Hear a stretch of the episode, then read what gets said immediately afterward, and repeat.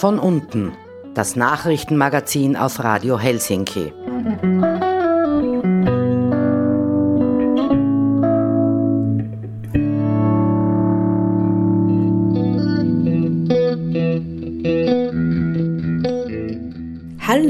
Es ist wieder Zeit für Von unten, das kritische Nachrichtenmagazin auf Radio Helsinki 92,6.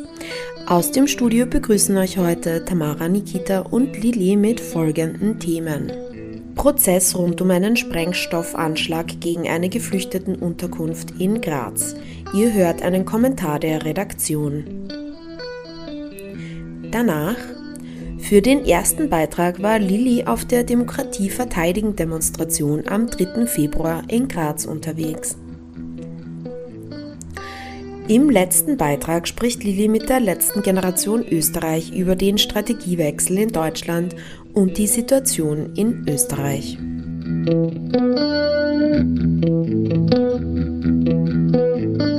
Wir starten zunächst mit ein paar Meldungen von Nikita.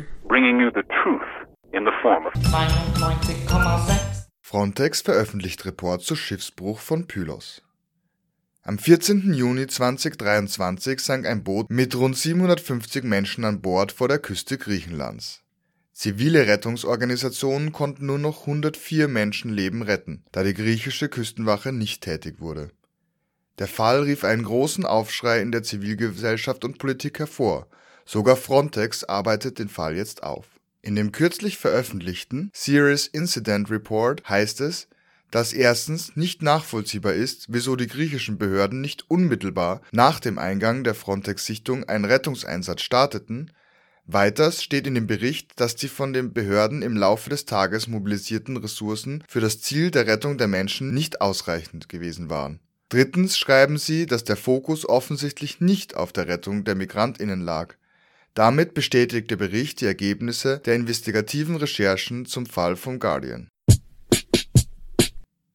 Montan-Uni Leoben distanziert sich von Burschenschaften. Seit Jahrzehnten prägten sie das studentische Leben an der Montan-Uni in Leoben.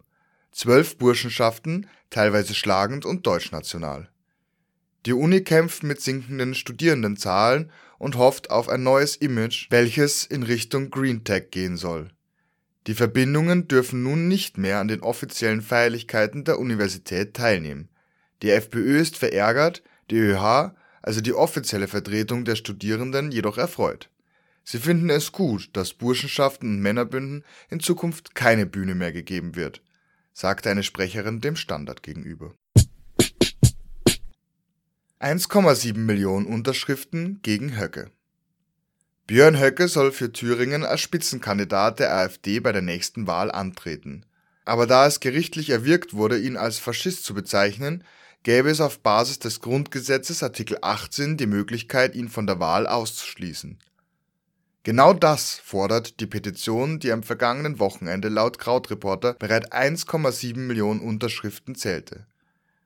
Das Grundgesetz besagt nämlich, dass eine Person Grundrechte verwirkt, wenn sie diese zum Kampf gegen die freiheitliche demokratische Grundordnung missbraucht die Bundesregierung in Deutschland muss nun entscheiden, ob sie beim Bundesverfassungsgericht einen Antrag auf Grundrechtsverwirkung stellt. Radio ist schon wichtig. Von unten das Nachrichtenmagazin bei Wie heißt der? Radio Helsinki. Auf 92,6. Bevor es mit den Beiträgen losgeht, hört ihr einen Kommentar der Redaktion zu einem Prozess, der gerade am Landesgericht Leoben zu Ende ging. Von unten das Nachrichtenmagazin auf Radio Helsinki. Im Zweifel für den Angeklagten. Jeder kennt diesen Spruch, genauso das Bonmot, wo kein Kläger, da kein Richter. Beim Prozess, der am 1. Februar am Landesgericht Leoben am dritten Verhandlungstag zu Ende ging, hätte es allerdings heißen müssen, wo zu wenig Beweismittel, da keine Verurteilung. Denn wenn eines klar war, dann, dass es bei diesem Fall während der Ermittlungen einige Fehler gab. Aber der Reihe nach, was ist eigentlich passiert? Am 11. September 2010 nachts detonierte ein Sprengsatz vor dem Eingang einer Unterkunft für Geflüchtete der Caritas in Graz.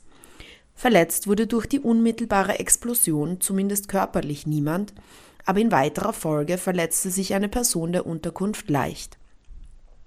Dies war aber reines Glück, denn der Anschlag erzeugte eine Druckwelle, die von ZeugInnen noch 70 Meter weit zu spüren war und hätte das Potenzial gehabt, Menschen in unmittelbarer Nähe zu töten. Sie beschreiben auch die meterhohen Staubaufwirbelungen noch Jahre später eindrücklich. Teile des Sprengsatzes drangen ins Mauerwerk ein und blieben dort stecken. Jahre später, nämlich 2021, ließ das Bundesministerium in einer Pressemeldung verlauten, Sprengstoffanschlag auf Asylunterkunft in Graz geklärt.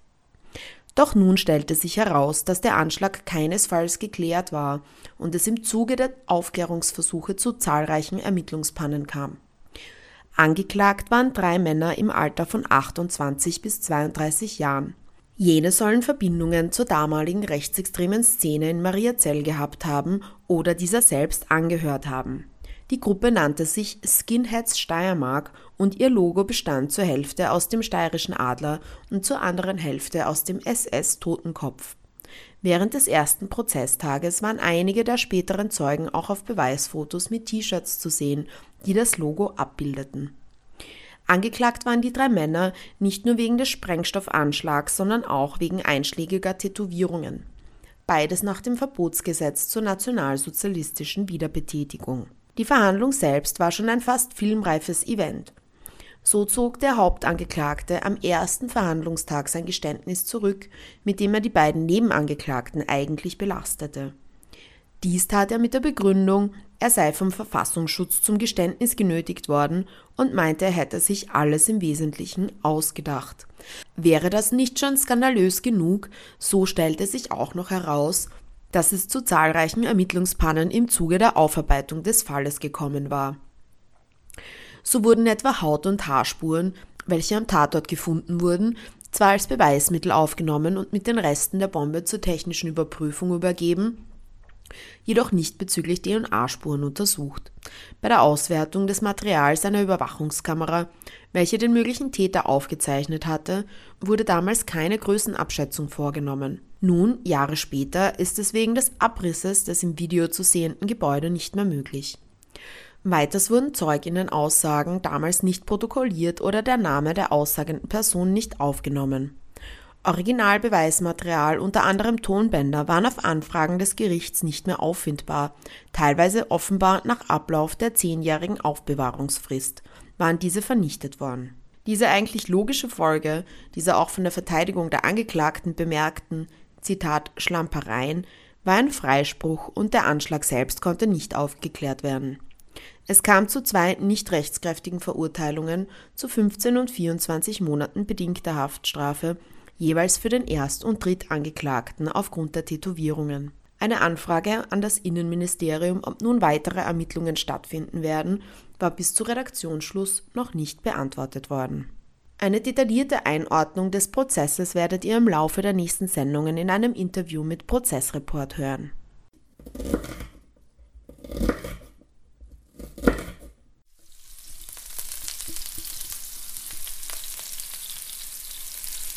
Radio Helsinki kocht für euch. Kommt am 21. Februar ins Forum Stadtpark und lasst euch von uns bekochen. Pass auf, das brennt an. Die Küche für alle im Forum Stadtpark lädt monatlich eine andere kulturpolitische Initiative oder Gruppe ein, den Abend zu gestalten. Am 21. Februar sind wir dran. Wir kochen und von Tutner gibt es ein bisschen Sound of Tutner auf die Ohren. Also schaut vorbei ab 18 Uhr am Mittwoch, dem 21. Februar.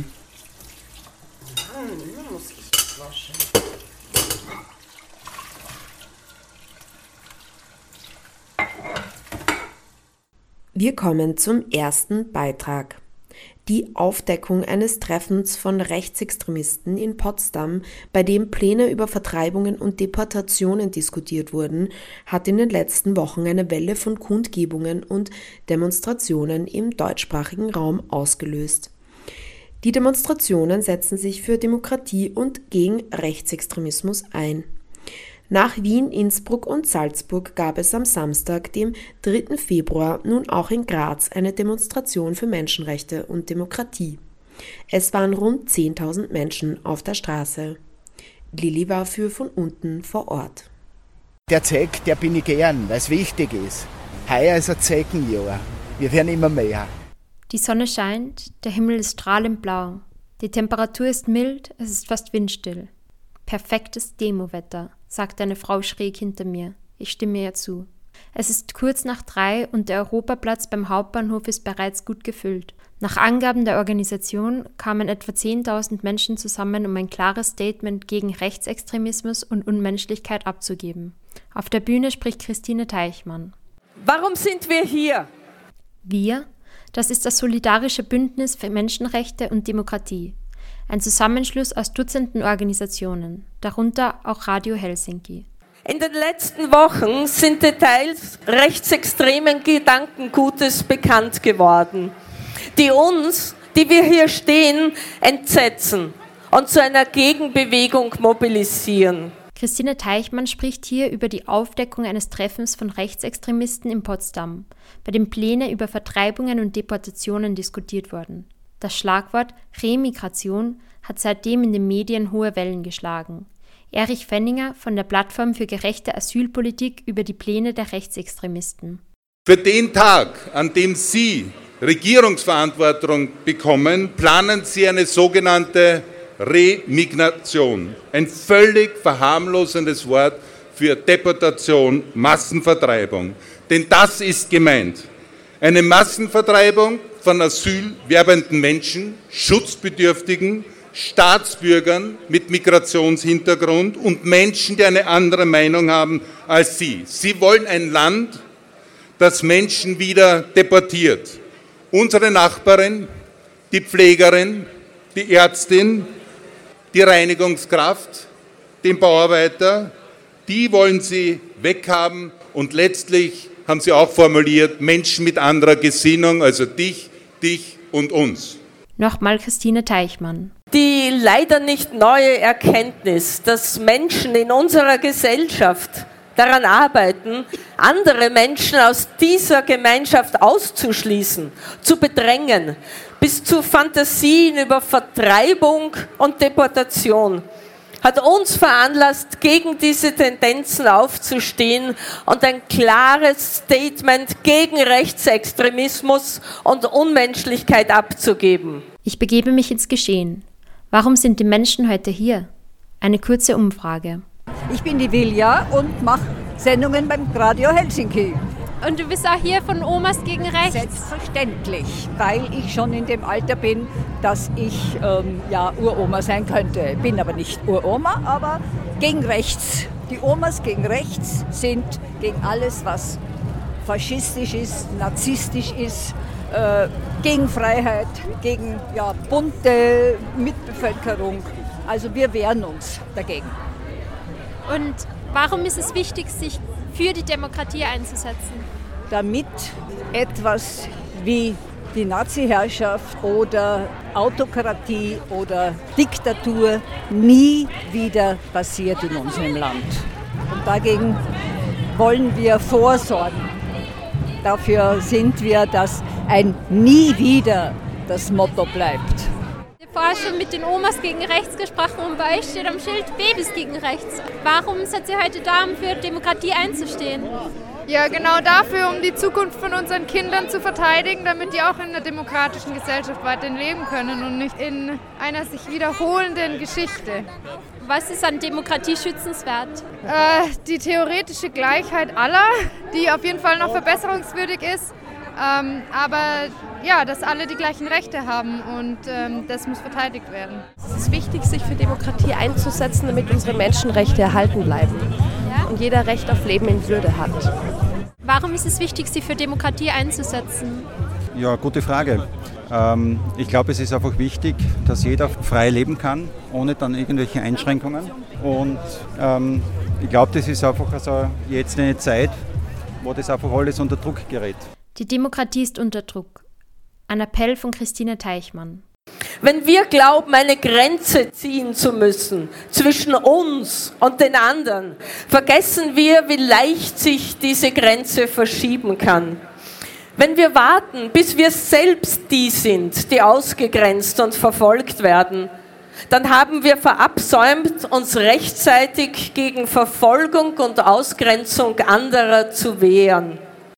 Österreichs Geschichte hat das traurig bewiesen, wohin das führen kann.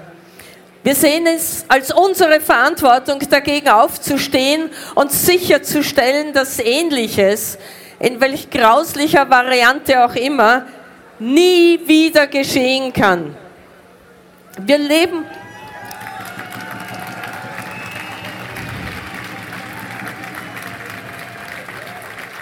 Wir leben in einer Demokratie, in der wir gefahrlos für unsere Überzeugungen einstehen können. Wir nützen das, damit das so bleibt.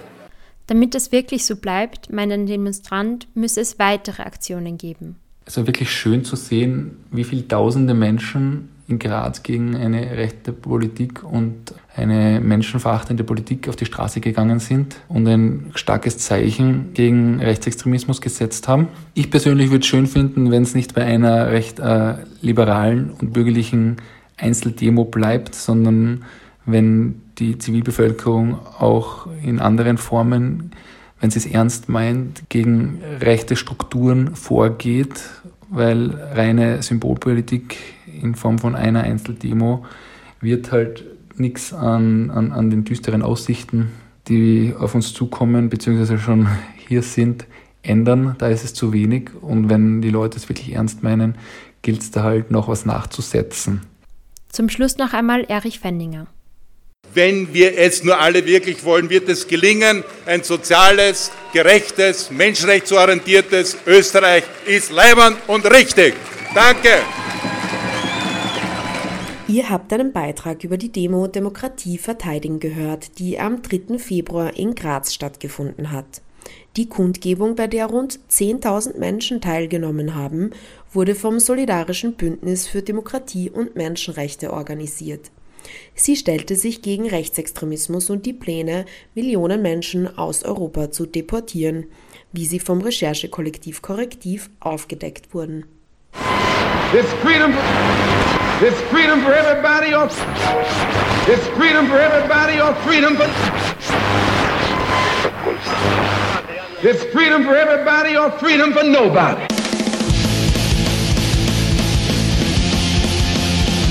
Radio Helsinki. Freies Radio auf 92,6. Wir kommen nun zum zweiten Beitrag. Lili hat dafür mit der letzten Generation Österreich gesprochen und erzählt euch jetzt, worum es geht. Von unten. Wir sind mit euch auf der Straße. Die letzte Generation Deutschland hat am 29. Jänner ihre Strategie für das Jahr 2024 vorgestellt. Darin schreibt sie von einer neuen Ära des friedlichen zivilen Widerstands und beendet das Kapitel des Klebens und der Straßenblockaden. Im Pressetext schreibt die Organisation, die Bewegung habe sich innerhalb der letzten zwei Jahre verhundertfacht, was neue Möglichkeiten an Protestformen ermögliche. Anstatt sich in Kleingruppen aufzuteilen und Straßenblockaden zu machen, will die letzte Generation in Deutschland nun gemeinsam mit vielen Menschen ungehorsame Versammlungen machen. Sie will vermehrt Orte der fossilen Zerstörung wie etwa Ölpipelines oder Flughäfen aufsuchen. Darüber hinaus will sie sich am Vorbild der US-amerikanischen Bewegung Climate Defiance orientieren und Entscheidungsträger und Entscheidungsträgerinnen vor laufender Kamera direkt zur Rede stellen. Was bedeutet der Strategiewechsel in Deutschland für die letzte Generation in Österreich? Ich spreche mit Mina Karneval von der letzten Generation Österreich über ihre Strategie für 2024 und die nächste geplante Aktion. Wie wirkt sich der Strategiewechsel der deutschen Organisation auf die letzte Generation in Österreich aus? Gibt es in Österreich ähnliche Überlegungen? Warum oder warum nicht? Die letzte Generation in Österreich und die letzte Generation in Deutschland sind zwei unabhängige Projekte. Das heißt, wir sind unabhängig voneinander und treffen deswegen auch unabhängige strategische Entscheidungen. Wir sind natürlich in, im Austausch miteinander und äh, tauschen uns darüber aus, was gut funktioniert und was vielleicht nicht so gut und äh, sagen uns auch Bescheid, was für Strategiewechsel bei uns anstehen, weil wir einfach die gleiche Sprache teilen und es deswegen natürlich dann solche Effekte gibt, wie jetzt gerade, dass uns alle fragen, ob wir jetzt auch aufhören zu kleben. Ähm, wir sehen aber, dass in Österreich die Situation eine andere ist ähm, als sie in Deutschland ist. Und deswegen reagieren wir in Österreich anders auf die Situation und schauen gespannt nach Deutschland, wie sich der Strategiewechsel auf die Bewegung in Deutschland auswirkt. Ähm, wir in Österreich werden vorerst auch ähm, Straßenproteste mit Kleber weiterhin machen. Unser Ziel ist es nämlich, den größtmöglichsten politischen Druck zu erzeugen. Und das funktioniert in Österreich sehr, sehr gut mit Straßenprotesten und auch mit Kleberprotesten. Wir haben schon ganz viele andere Protestformen ausprobiert. Wir waren zum Beispiel im Bikini auf dem Weihnachtsmarkt, haben Brunnengrün eingefärbt. Aber nichts ist den Menschen so gut in, im Gedächtnis geblieben wie die Straßenproteste. Ganz konkret, wie sieht eure Strategie für das Jahr 2024 aus? Im Jahr 2024 wollen wir in Österreich den Druck auf die Regierung weiter erhöhen. Wir wollen die Regierung in eine Bredouille bringen, indem wir sie zur Entscheidung zwingen. Entweder sperren sie friedlich protestierende Menschen, die grundvernünftige Dinge fordern, wie sie auch der Klimarat gefordert hat, in den Kerker, oder sie führen allererste, allereinfachste Schutzmaßnahmen ein, wie zum Beispiel eine Kerosinbesteuerung, wie zum Beispiel ein Wegwerfverbot für Lebensmittel, wie zum Beispiel ein Vernichtungsverbot für Neuware. Und das machen wir, indem wir den politischen Druck erhöhen, indem wir immer weiter den fossilen Alltag stören, den Alltag der Menschen stören, weil es auch unsere moralische Pflicht ist, alle Menschen auf die Klimakatastrophe aufmerksam zu machen, also normale Menschen wie auch Menschen, die äh, in Regierungsverantwortung sind. Und das funktioniert sehr, sehr gut mit Straßenprotesten, indem wir den fossilen Alltag unterbrechen. Deswegen werden wir das tun. Aber natürlich variieren auch wir unsere Protestform und versuchen auch kreative Proteste, wie zum Beispiel, ähm, äh, wie wir das schon gemacht haben, mit Brunnen einfärben oder mit Bikini auf den Weihnachtsmarkt gehen und so weiter und so fort. Aber hier soll es nicht um die Protestform gehen. Die Protestform ist wirklich irrelevant. Ganz klar ist, dass es alle, alles und dass es jetzt braucht.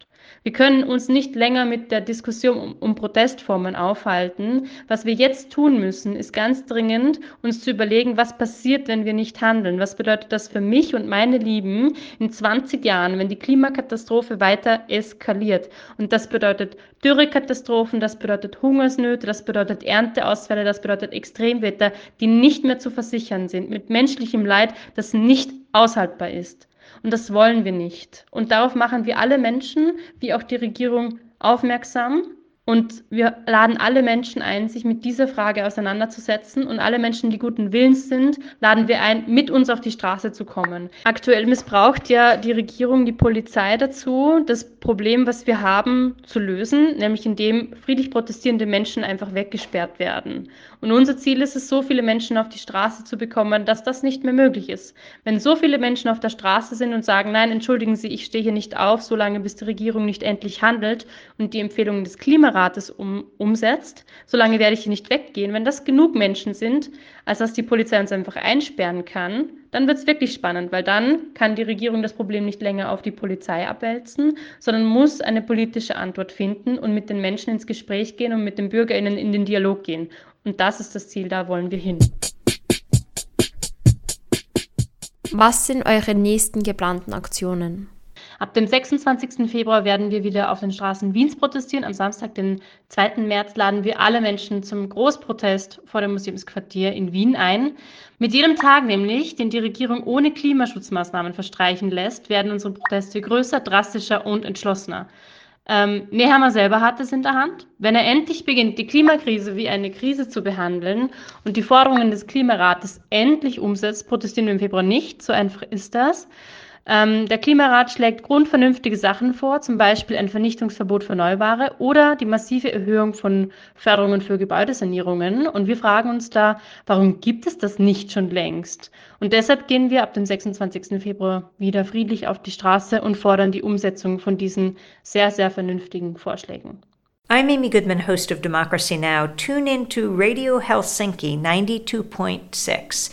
in your community, covering your community and beyond. A radio station that knows no borders. Das war ein Beitrag zum Strategiewechsel der letzten Generation Deutschland und der Situation in Österreich. Jetzt hört ihr noch ein paar Veranstaltungshinweise von Nikita.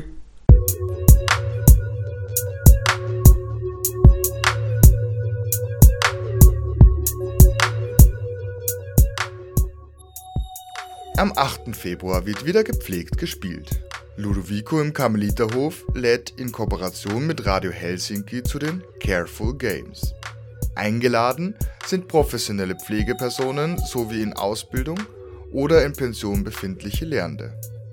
Der Nachmittag soll den Pflegekräften als Energizer dienen und die Teilnehmenden können zwischen mehreren Tischen frei wählen und jederzeit wechseln.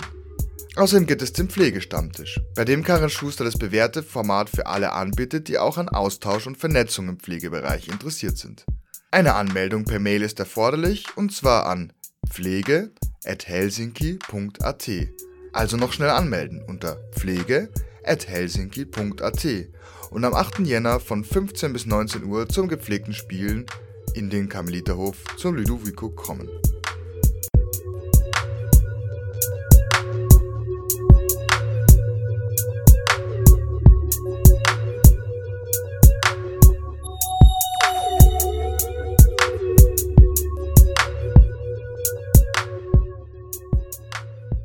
Ebenfalls am 8. Februar findet im Forum Stadtpark eine Diskussion rund um klimaschädliche Werbung statt.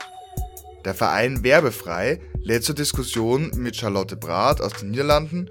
Sie hat die Plattform A World Without Fossil Ads mitbegründet. Werner Prutsch, der Leiter des Umweltamts in Graz und Thomas Brudermann, der als Klimapsychologe tätig ist. Die Diskussion startet um 19 Uhr am Donnerstag, den 8. Februar im Forum Stadtpark. Schaut vorbei!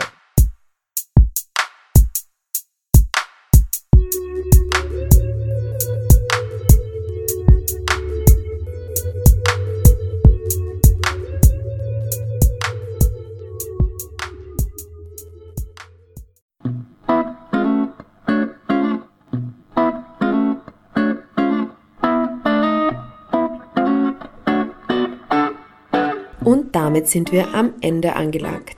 Die Wiederholung dieser Ausgabe hört ihr am Donnerstag um 7.30 Uhr und um 12 Uhr. Von unten hört ihr außerdem diese Woche wieder mit den Stimmlagen, dem österreichweiten Magazin der freien Radios. Aus dem Studio verabschieden sich Tamara, Lilly und Nikita. Wir hören uns.